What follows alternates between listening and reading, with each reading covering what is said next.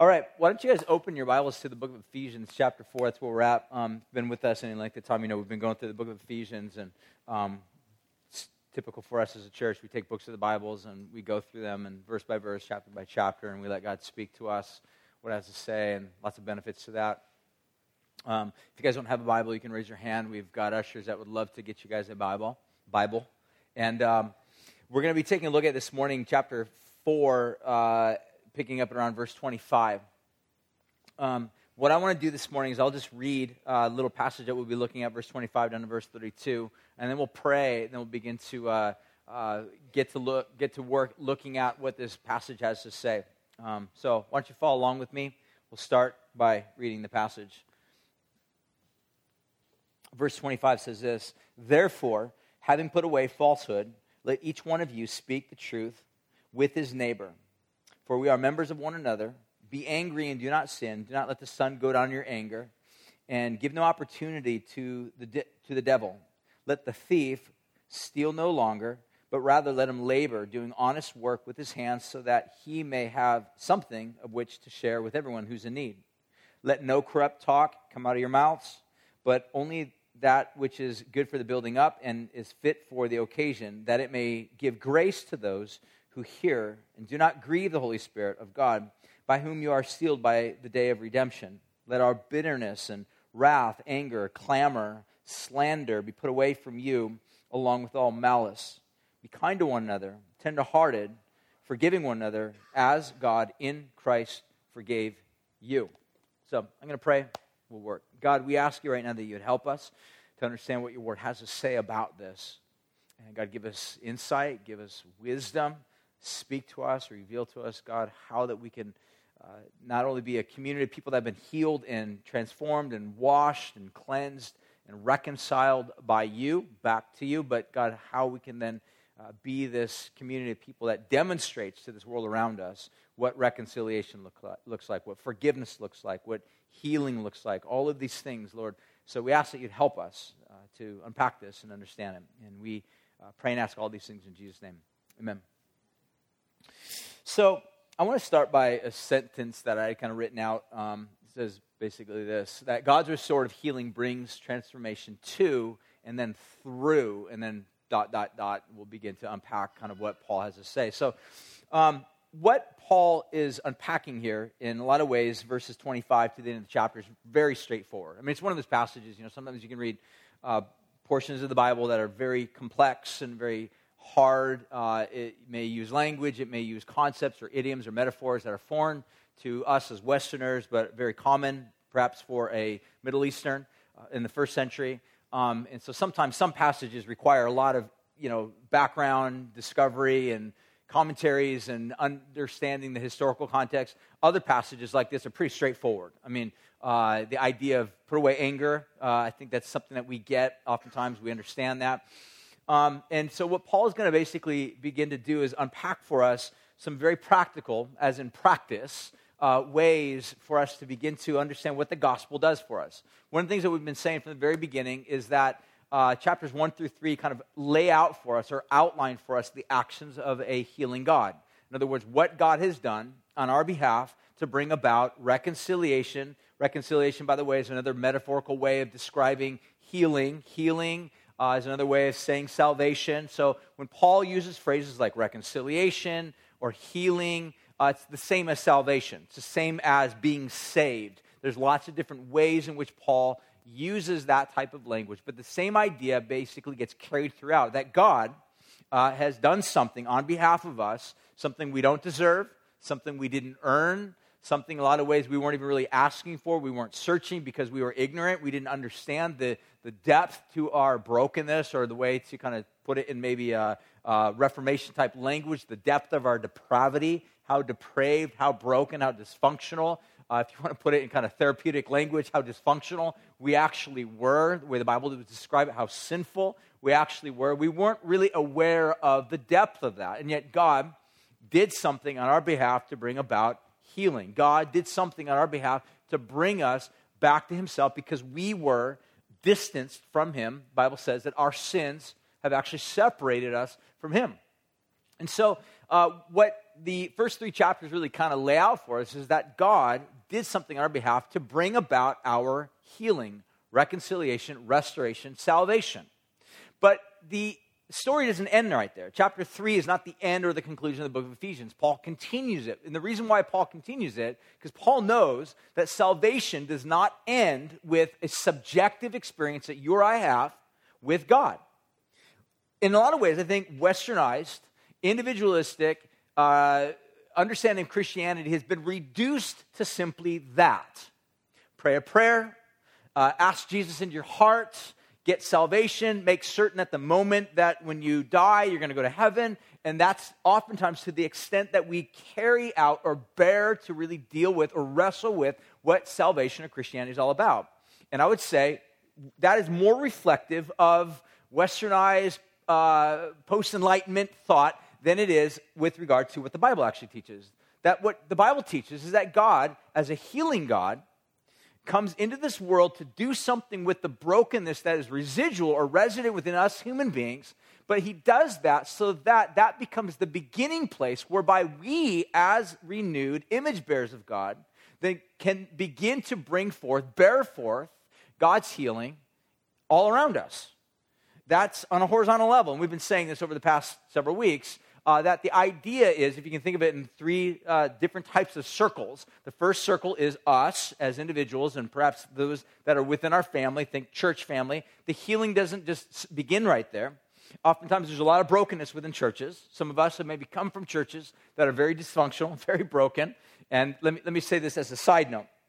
In a lot of ways, what Paul is going to unpack for us now completely dispels any myths that you may have uh, assuming that the other church was somehow this paradigm of righteousness.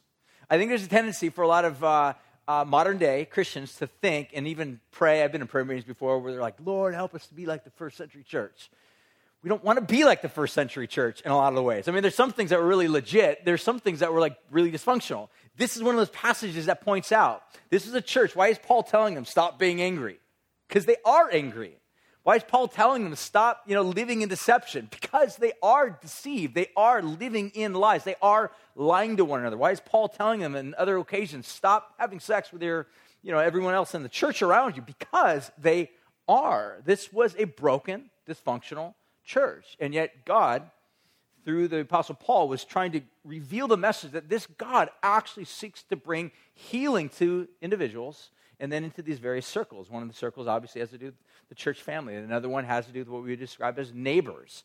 Neighbor can be anybody around you. It could be your next door neighbor. It could be the person that you work with. If you're a boss, it could be your employees. If you're just an employee, it could be your boss and other employees, co-workers that you work with. If you go to school, other uh, classmates, uh, wherever it is, th- these would be classified as your neighbors. And oftentimes we like to let the gospel message, we're like, okay, if God is going to begin to want to do something with my life, having to deal with how I treat other church members and how I treat neighbors, that's great. But it doesn't stop there because it actually begins to move and infiltrate, if you think of it that way, infiltrate, go beyond into other areas, those areas that oftentimes we don't like to discuss or talk about, because it then begins to pour out into the final circle, which would be our enemies. People that we don't like, people that are contrary to us, people that we would describe as other, that are not like us, people that may even offend us, frustrate us, annoy us, get under our skin, people that may have even sinned against us, people that maybe we have sinned against, and then therefore we have shoved them off into the sidelines. The gospel then begins to say, no, no, no. If you understand the gospel, if you understand what this is about, it affects the way that you treat other church members, the way that you deal with your neighbors, and also it must include your enemies. What does it include with regard to the enemies? Well, healing. How? That's what Paul begins to unpack for us that the gospel is intended to transform us and then to transform us and then we as we go forth into this world as we interact with others in this life around us that healing of god then begins to pour forth into all these other circles and all these other relationships that we have so this is what paul is trying to say this is where paul's trying to go with all of this that he has created a new humanity, a new people that have been transformed, that have been healed, that have been set free and changed, that then go forth and demonstrate to bear testimony of this healing that God has begun through Jesus. Now, Paul's going to basically begin to go through and really kind of point out that this God's restorative healing brings, as I mentioned earlier on the slide, that God's transformative healing uh, brings uh, this transformation to and then through, and he kind of points out about six different areas where this begins to happen. All label them all for you guys right now. We won't get through all of them. In fact, uh, Pastor James will be finishing up this little section uh, for us next week. Um, I'll kind of get it started. We'll be going to take a look at a handful of these things, and then James will actually finish it up. But I'll say them just so you can kind of get an idea as to where we're going. And each one of these kind of correspond to a passage. So, for example, verse 25, Paul is going to talk about uh, that this restorative healing brings transformation first to our integrity. Our integrity, in other words, our honesty. Are we honest people? Um, are we honest people? Do we live in deception? The idea is, is that if the gospel has impacted us, it will impact the way that we deal with the truth. Are we honest? Are we integrous? Uh, uh, are we integrated people? That's where we get the word uh, integrity from. The second thing we'll take a look at is it affects our emotions, how we handle, how we harness, how we control things like our temper, anger. Are we controlled by anger or do we control our anger? This is something that Paul addresses. The gospel begins to transform it and change it. Another one, third one, is our work.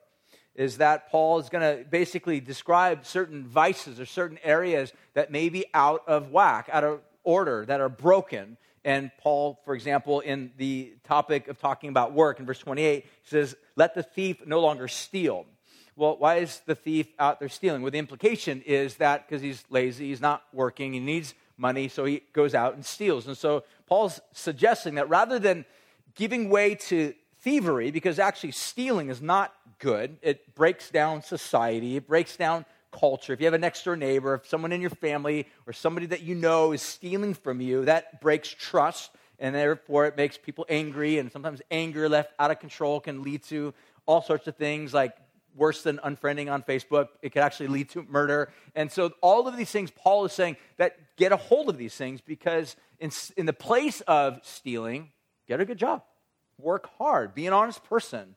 Uh, so that therefore, the money that you make, you can actually use that money to give away generously to those that don't have anything. So, the idea is not just simply a list of um, things that you're to do, imperatives. The word there for that is an imperative, something that you're ordered to do. It's not just simply listing down, writing out all of the imperatives. Okay, stop stealing, stop lying, stop being angry. But basically, Paul turns it inside out and says, in, in the place of being angry, do this. In the place of being lazy and having to steal because you don't want to go out and get a job, get a job and use the money that you have to be generous in the place of these things. So, in other words, the gospel doesn't just simply repair certain things, it then transforms you. So, again, like we've been kind of pointing out past couple weeks, you're not just a nice person, you're a new person.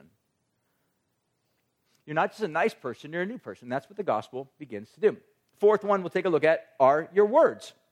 This is the passage that oftentimes I think in a lot of ways gets misquoted or mistranslated or interpreted. Uh, verse 29 says, "Let no corrupt communication come out of your mouth." Now, I got saved when I was a brand new, uh, when I was uh, when I was a young uh, teen, uh, mid teen, I should say, 16, and I remember hearing that verse uh, by people older than me saying, "Well, what this verse means is don't use four-letter words." I was like, "Okay." So I I live with this theological presupposition that what this verse means is is don't don't cuss, and it can involve that.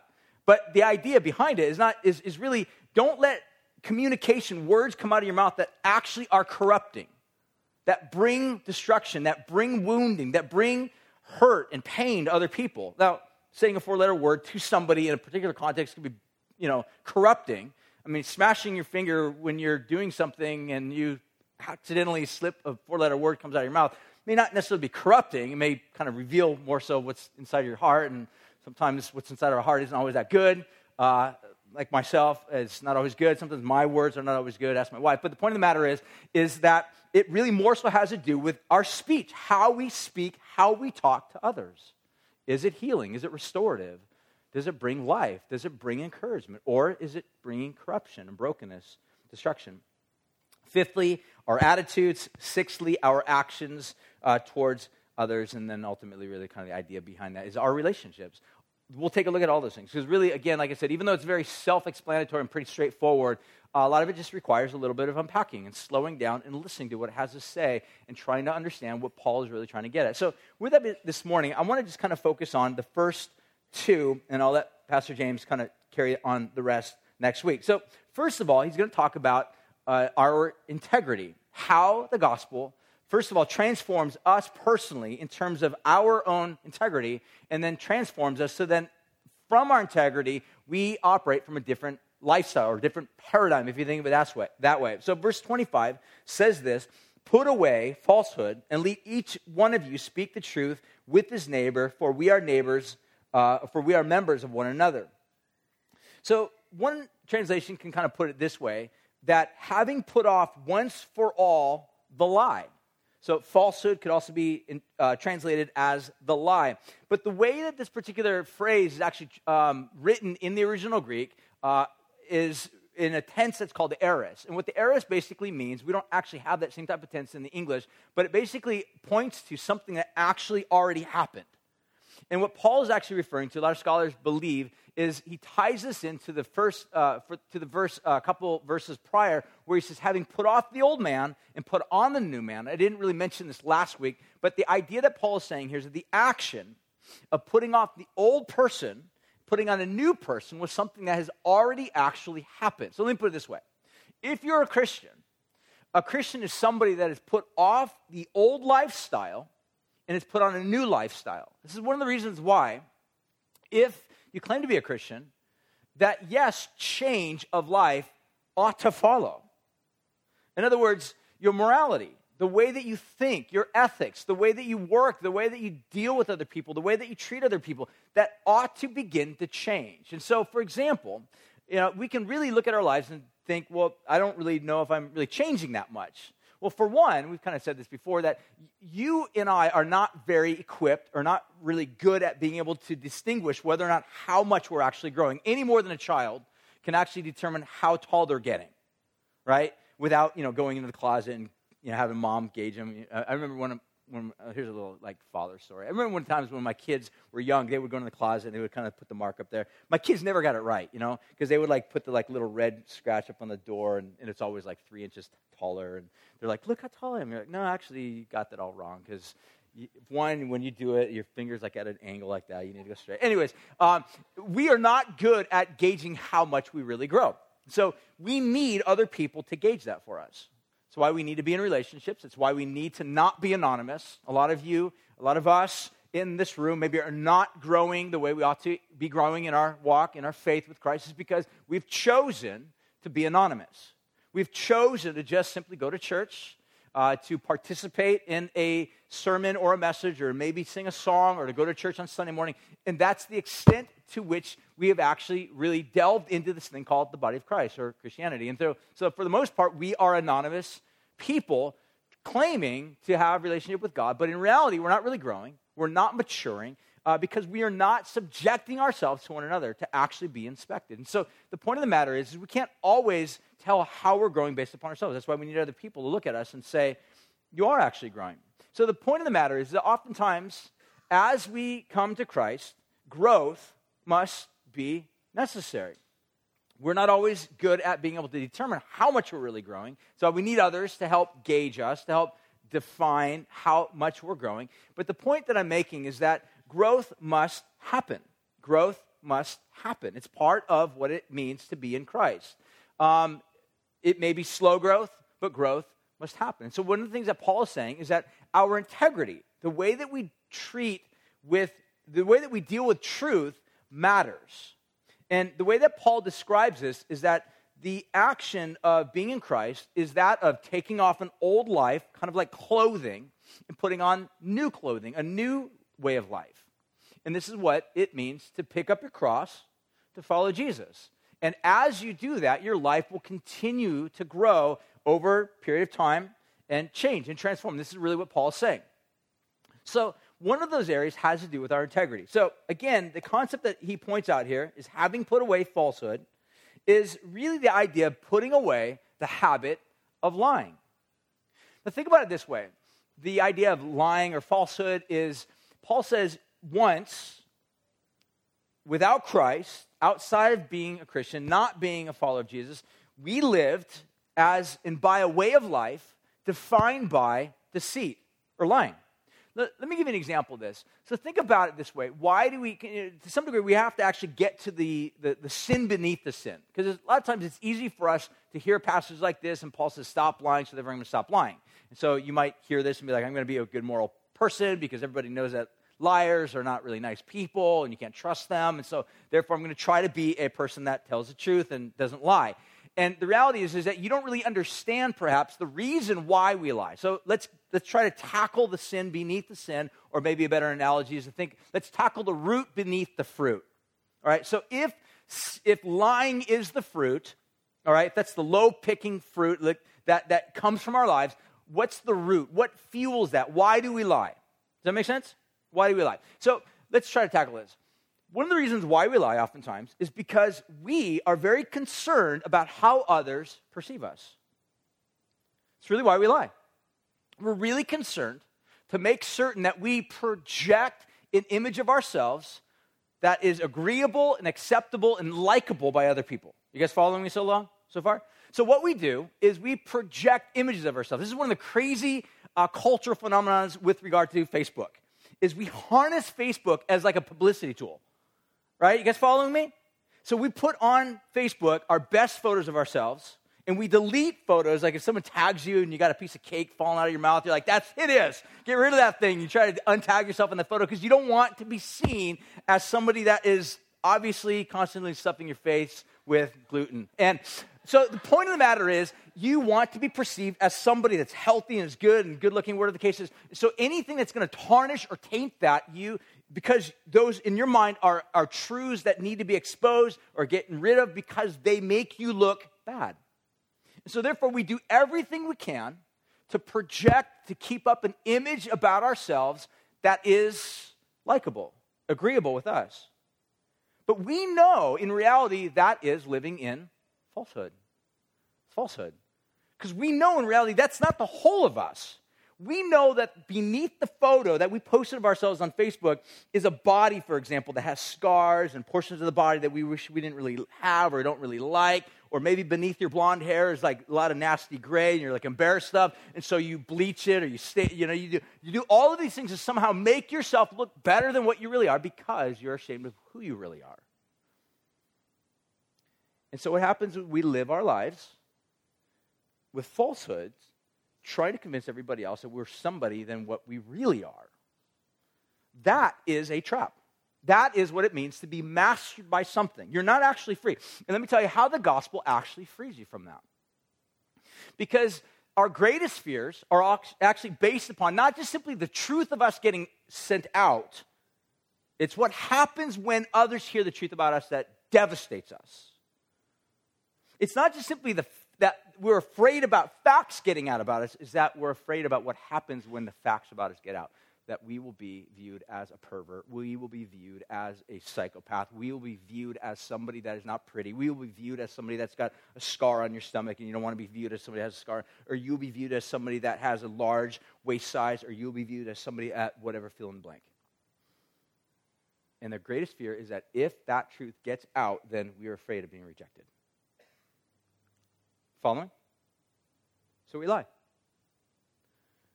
We project alternative truth, alternative reality to somehow cover up that. And so we live our lives, we exert our energy to somehow do everything we can to protect that. If anything ever comes in conflict with that image that we want to be projected or we want to be thought of, then we will conveniently make up a counter story. That counter story is what we call a lie.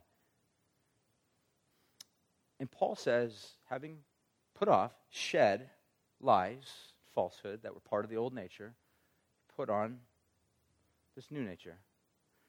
So, how does the gospel free us from that? Well, in short, the gospel message is the fact that you, as a human being, are far more flawed, far more sinful, far more wicked, far more deviant and defiled and dirty than we could ever even begin to cover and imagine. It's the fact. A lot of us struggle with that reality. We don't like to think of it in that context because everything in our therapeutic uh, culture wants to tell us, no, no, no, you are awesome. Like, you, you are so good. And we, and we, we feed on that. Like, that's what we feast our souls on. But the reality is, is that that's one of the reasons why we take showers, because we're afraid of getting too smelly, or it's one of the reasons why we work out, is because we're afraid of getting a little bit too overweight. It's one of the reasons why, you know, some spend a lot of time on makeup, because we're a little bit afraid about going out, because our eyes don't look the way they should be. And what we, we want to do everything we can to keep the non-truth alive. And so, but what the gospel goes on to say that in God's eyes, even though you are broken and defiled and ruined and bankrupt, and the Bible's word for that is just sinful, you are more loved than you can ever even imagine. You are more accepted. So let me put it this way the truth about you is out to heaven, to God, and yet He still sets His affection and love upon you. You know that means? He doesn't reject you. He doesn't cast you out. He doesn't castigate you. He doesn't kick you to the curb, throw you under the bus. He welcomes you. He loves you. He invites you. This is what the gospel does. And so, therefore, the habit, the pattern, the lifestyle of lying and keeping up those lies and protecting those lies and investing the energy uh, into those lies, maintaining them, becomes a non issue once the gospel rearranges your heart. Does that make sense? And what Paul then goes on to say is that put away falsehood, let each one of you speak truth to his neighbor, for we are all members of one another. And the idea here is that now that lies are not what control you, you're free. You're not mastered by the lies anymore. You don't have to wire your life and rig your life in such a way that you are absolutely 100% dependent upon lies to keep the game going. You're free from that now. That whole uh, infrastructure that you've built your life upon now has been proven as what it is. It's just vacuous, it's void, it doesn't help you. At some point, it breaks, it's gone, and now what's left is the foundation that even though you're broken, even though you're sinful, even though you're all of these things, you're loved by the only true opinion in all the universe that truly, finally, ultimately matters. That frees you. That frees you to be a different person. That frees you to be able to speak the truth in love, as Paul says earlier in chapter 4. I think it's uh, up a little bit around verse 15. He says that frees you actually to be able to speak the truth in love because the way that you can address and deal with other people now is not via this outfit of deception, but through truth and honesty and love. Because you're free. This is what the gospel does. It frees you to actually be able to deal with people in a truthful type of way. And the, word integrity, by the way, is, is kind of this idea of uh, integris. It's two things being brought together as one.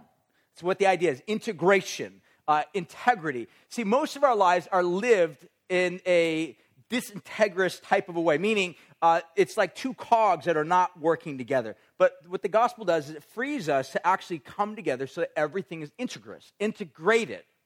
So the concept here is that rather than being like this cog that's constantly breaking and grinding, so you are projecting image from the outside that you're not really who you are in the inside. What the gospel does is it basically brings these things together so that when someone comes to you and says, I heard that you really messed up, or I heard you are an alcoholic, or I've heard you struggled with porn, I heard you had a divorce, or I heard, you know, your wife bailed on you, I've heard all whatever, you can actually look them in the eyes and be like, it's true. It's true. God's welcomed me, He's washed me, He's cleansed me, and He's transforming me. And that frees you to, rather than hide from the truth, to actually let the truth envelop you in its light and let that become the path to transformation.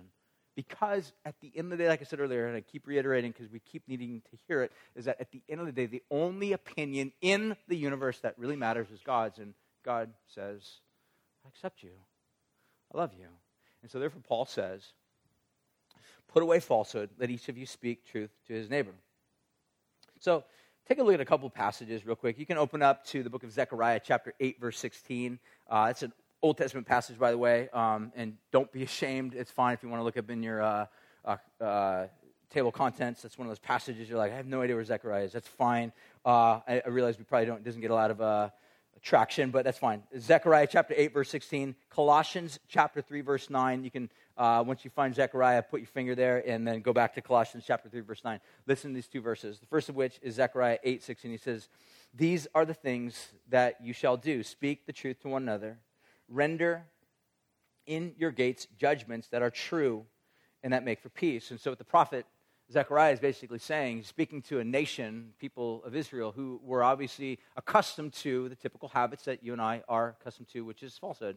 We lie to each other. We don't speak truth to one another. We're afraid about what the truth is going to bring about. We're afraid of being exposed. We're afraid about being seen as a failure, a flaw, uh, a, a, a person that's broken. And so the reality is, is that he's saying that, look, uh, because God accepts you, be someone that speaks truth. Be someone that brings into the gates. The idea of a gate is what comes into the city, what comes into the place of protection in which you dwell, in which you live, in which you flourish. Let there be judgment and honesty within there, not deception, not lying. And he says, and to set your heart and your mind upon those things that actually make for peace. The idea here is that um, God actually cares about peace. He cares about bringing peace. The peace that God brings is a peace that's radically different than the peace that, say, for example, Caesar brought. Rome had their form of peace. It was called the Pax Romana, Romana. And it was a peace that came through Caesar conquering, oftentimes shedding blood of innocent people. But the peace that God comes and he brings is a peace that's radically different. It's a peace that comes whereby he himself was crushed for the enemies rather than him crushing the enemies. Colossians chapter 3, verse 9, he says, Do not lie to one another, seeing that you have put off the old self with its practices. So this is very similar. It's one of the reasons why, for example, we can know there's correlation between Colossians and Ephesians. We know that the authorship was obviously Paul because these same themes and same ideas basically get reiterated there. But that's what Paul is saying, is that because you are a new person, if you're a Christian, because you are brand new in Christ, because God has redeemed you and welcomed you and loved you and uh, brought you near and drawn you to himself, you don't need to live in falsehoods and lies. Because look, at the end of the day, on a practical level, do you realize how absolutely exhausting living in lies are?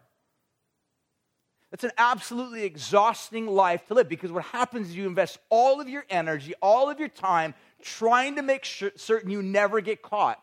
And if there's any inkling or any hint of disingenuous uh, reality coming out of who you are, you freak out. Your world becomes or transforms into nothing but anxiety because it's an exhausting lifestyle.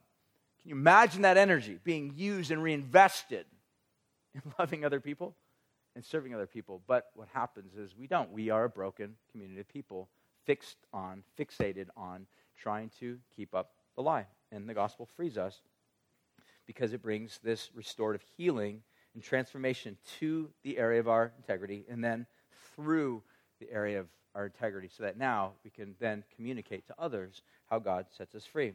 Second thing, we'll finish up on this particular section, is our emotions, where Paul says this Be angry and do not sin. That, first of all, tells us there's a way to be angry and not sin. The fact of the matter is that oftentimes our sin is, or our anger is actually uh, not free of sin. Oftentimes it's, you know, filled with sin because our anger is actually, you know, not pure, not genuine. Um, the idea of anger is that we oftentimes hate things that we actually should love and love things that we actually should hate. And the concept here is that as broken human beings, we oftentimes reverse the order. We love things. We d- uh, devote ourselves to things that are actually bad, not only for ourselves, but are actually demeaning and adding to the brokenness of this world. So, again, you know, we oftentimes describe this and think of it this way, but uh, think in context of the sexual type of perversion that is within our culture and society today. There's a lot of love for pornography in our society. But what's oftentimes the underbelly of this, the dark side of this, is that what keeps that whole entire thing going in a lot of ways is uh, slavery people that are basically being abducted, people that are somehow forced into these types of scenarios just so that they can keep the industry going. So, what happens is, for example, someone who is engaging in something because their soul loves to view naked women or naked men on a video screen or on a computer screen, that that love is actually adding deep pain and brokenness to the rest of this world. It's because we love that which we should actually hate and hate that which we should actually love. Our ability to understand what truly should be hated is skewed, it's broken. And yet the gospel reorients that so that we then begin to have God's heart, we begin to hate the things. There are certain things I think you would all agree that we should hate. We should hate um, sex traffickers or sex trafficking, right? Uh, we should hate the fact that there are people that are basically being misused and abused. We should hate religious extremism. We should hate it when people do things in the name of God or even in the name of Yahweh or in the name of Christ that are actually demeaning and destructive and adding to the pain and the brokenness within this world. We should hate these things. These are legitimate things to actually hate. God bless you. The point of the matter is, is that we oftentimes misappropriate how we should have emotions toward these things. But what Paul is saying is that uh, be angry and don't sin. So, in other words, there's a way to have anger that is actually not sin filled. He says, Do not let the sun go down on your anger. He's actually quoting from Psalm 4, uh, 4. And this is oftentimes the concept of the sun going down, nighttime. Uh, it's the ending of a day, but the beginning of a brand new day.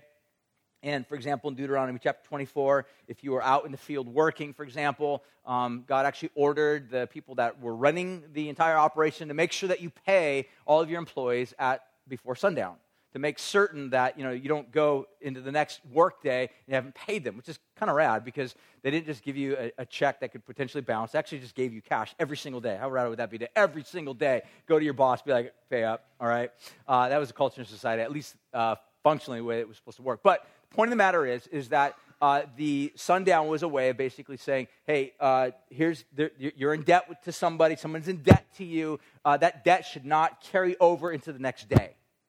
If they work for you, they deserve pay. Uh, if they've wronged you and you feel hurt, wounded, offended, uh, then don't carry that pain, that emotion, that pathos over to the next day. Deal with it before the sun goes down. I was kind of thinking about this the other day that um, I, I, have some friends, they've got younger kids, and one of the things that kind of fascinates me, I, I love watching young kids now that my kids are older now, and I, I, can actually I can actually watch young kids like battle it out and fight and not get all emotional about it. Like, why are you guys messing around? Stop yelling at each other. Stop whacking your sister. And and actually like like I can watch it with you know not being emotionally involved and just watch how kids uh, in, interact with each other. And so what I observed is that you had these two kids and it got to the point where they were literally just yelling at each other, screaming at each other, stop it, stop it. And they were screaming on the verge of going to blows.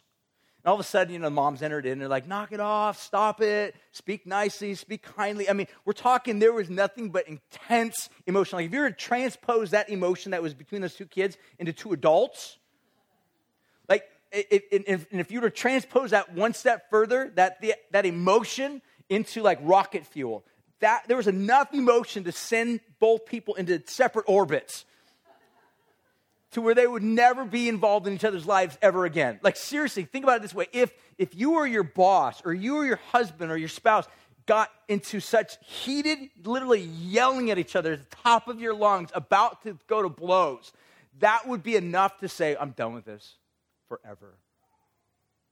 Mom's like, knock it off. And they're like, okay. And they're like, giving hugs and are, you know, just having fun again. It's like, I'm like, that does not happen in the adult world. There's something about kids that have the ability to not let anger ultimately control them, master them. One of the reasons I think Jesus says, unless you become like a child, you can't, you, the, the kingdom of God will not make sense to you. And the point is, is that don't be mastered. If you are people that have been transformed by the gospel, don't be mastered by anger.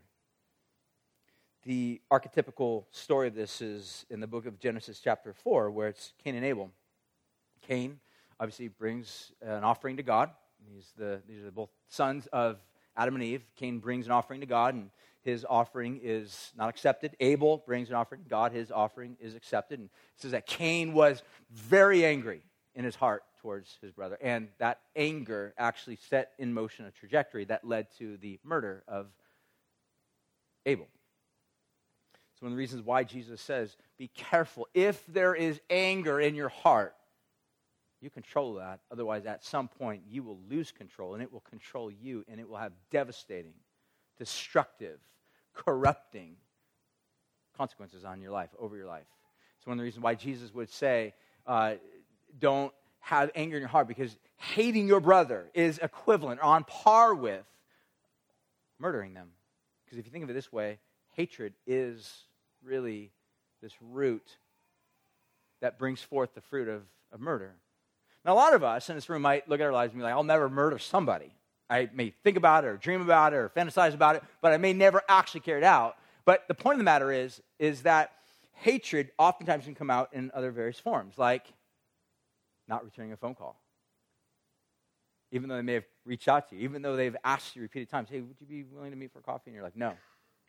That is a form of punishing. It's a form of letting your anger, now, obviously, in some cases, some circumstances, you got to say no because of the circumstances. But the point of the matter is, uh, we oftentimes use anger. Anger is something that controls us and uses us to make decisions that lead to continue to facilitate the brokenness within this world and keep relationships broken and non repairable.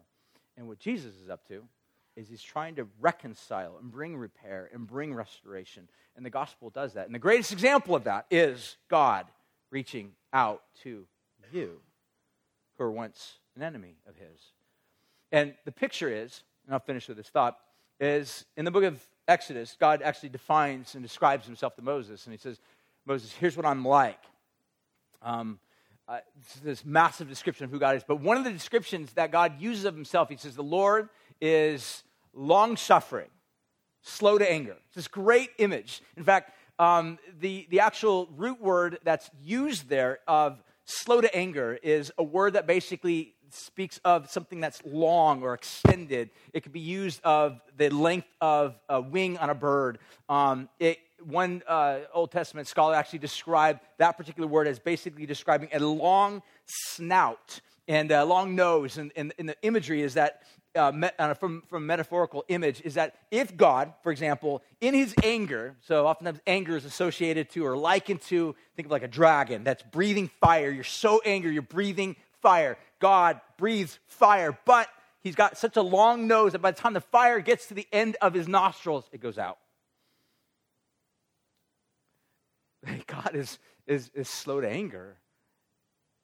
We are oftentimes dominated and controlled and mastered by it. And what Paul's saying is that because you have shed, put off this old life that was mastered by anger, mastered by deception, put on this new life that is bringing about restoration and healing. Not lying, not duplicity, not projecting an image of who you want the whole world to be, but in reality, that's not who you are. You're just, you're just a fake. You're a fraud. You're lying.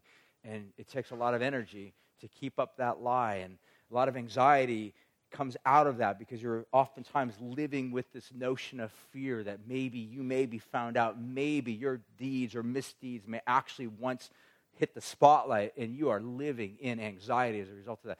That is not freedom. That is actually slavery. That Jesus says, I want to free you. That's you today. I want to free you from that.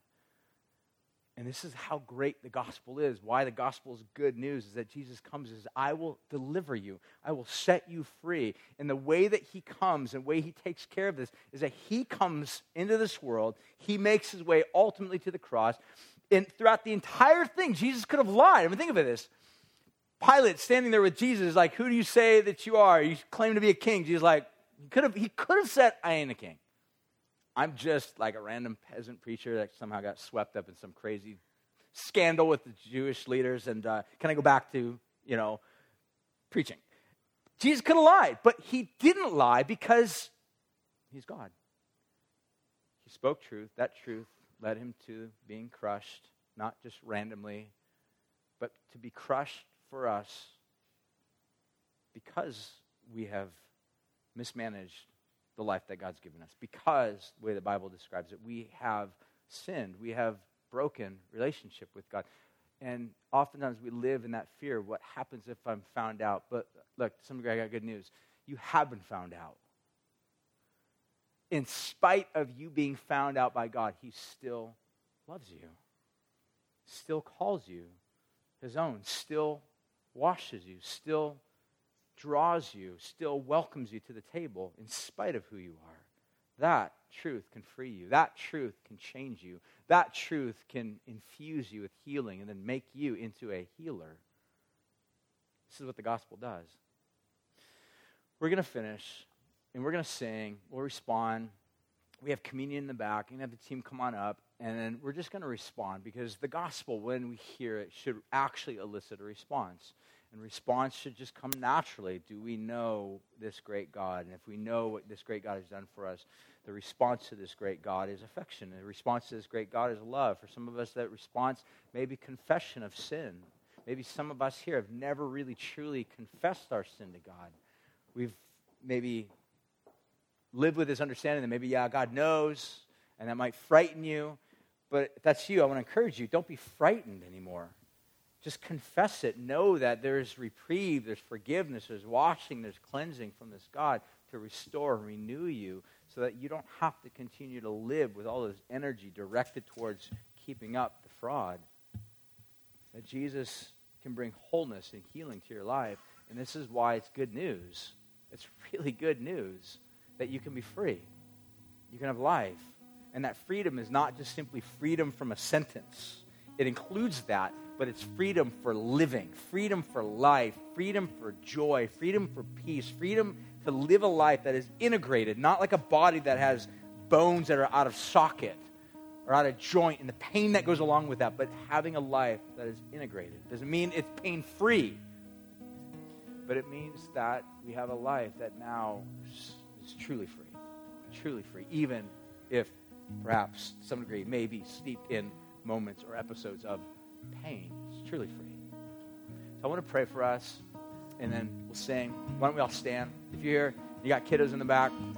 Try to encourage you to uh, make sure you pick them up around no later than 12:35. You're more than welcome to bring them back in here. That's fine. We have some people off to the side that want to pray for you. So if you're here and there are scenarios that are in your life right now that you feel bound by, feel as if you're mastered by, and you want someone to pray for you, just go grab someone, have them pray for you. Have communion in the back. It reminds us of the fact that Jesus was crushed, he was broken, he was for us. But by partaking of that, we're partaking of that with a body, a family, of people that are broken in the process of being made whole. So eat the bread in a manner, the way Paul says, that's worthy. Recognize that part of coming to that table means you're coming to a family, and that family is filled with broken, dysfunctional people just like you that may have offended or hurt or wounded or broken you. But part of eating that bread in a worthy manner is a part of way is a way of saying, I'm in this family, for better for worse, to be part of the healing that has been showered, lavished upon you. So God, thank you. Uh, we want to respond now in love and worship back to you.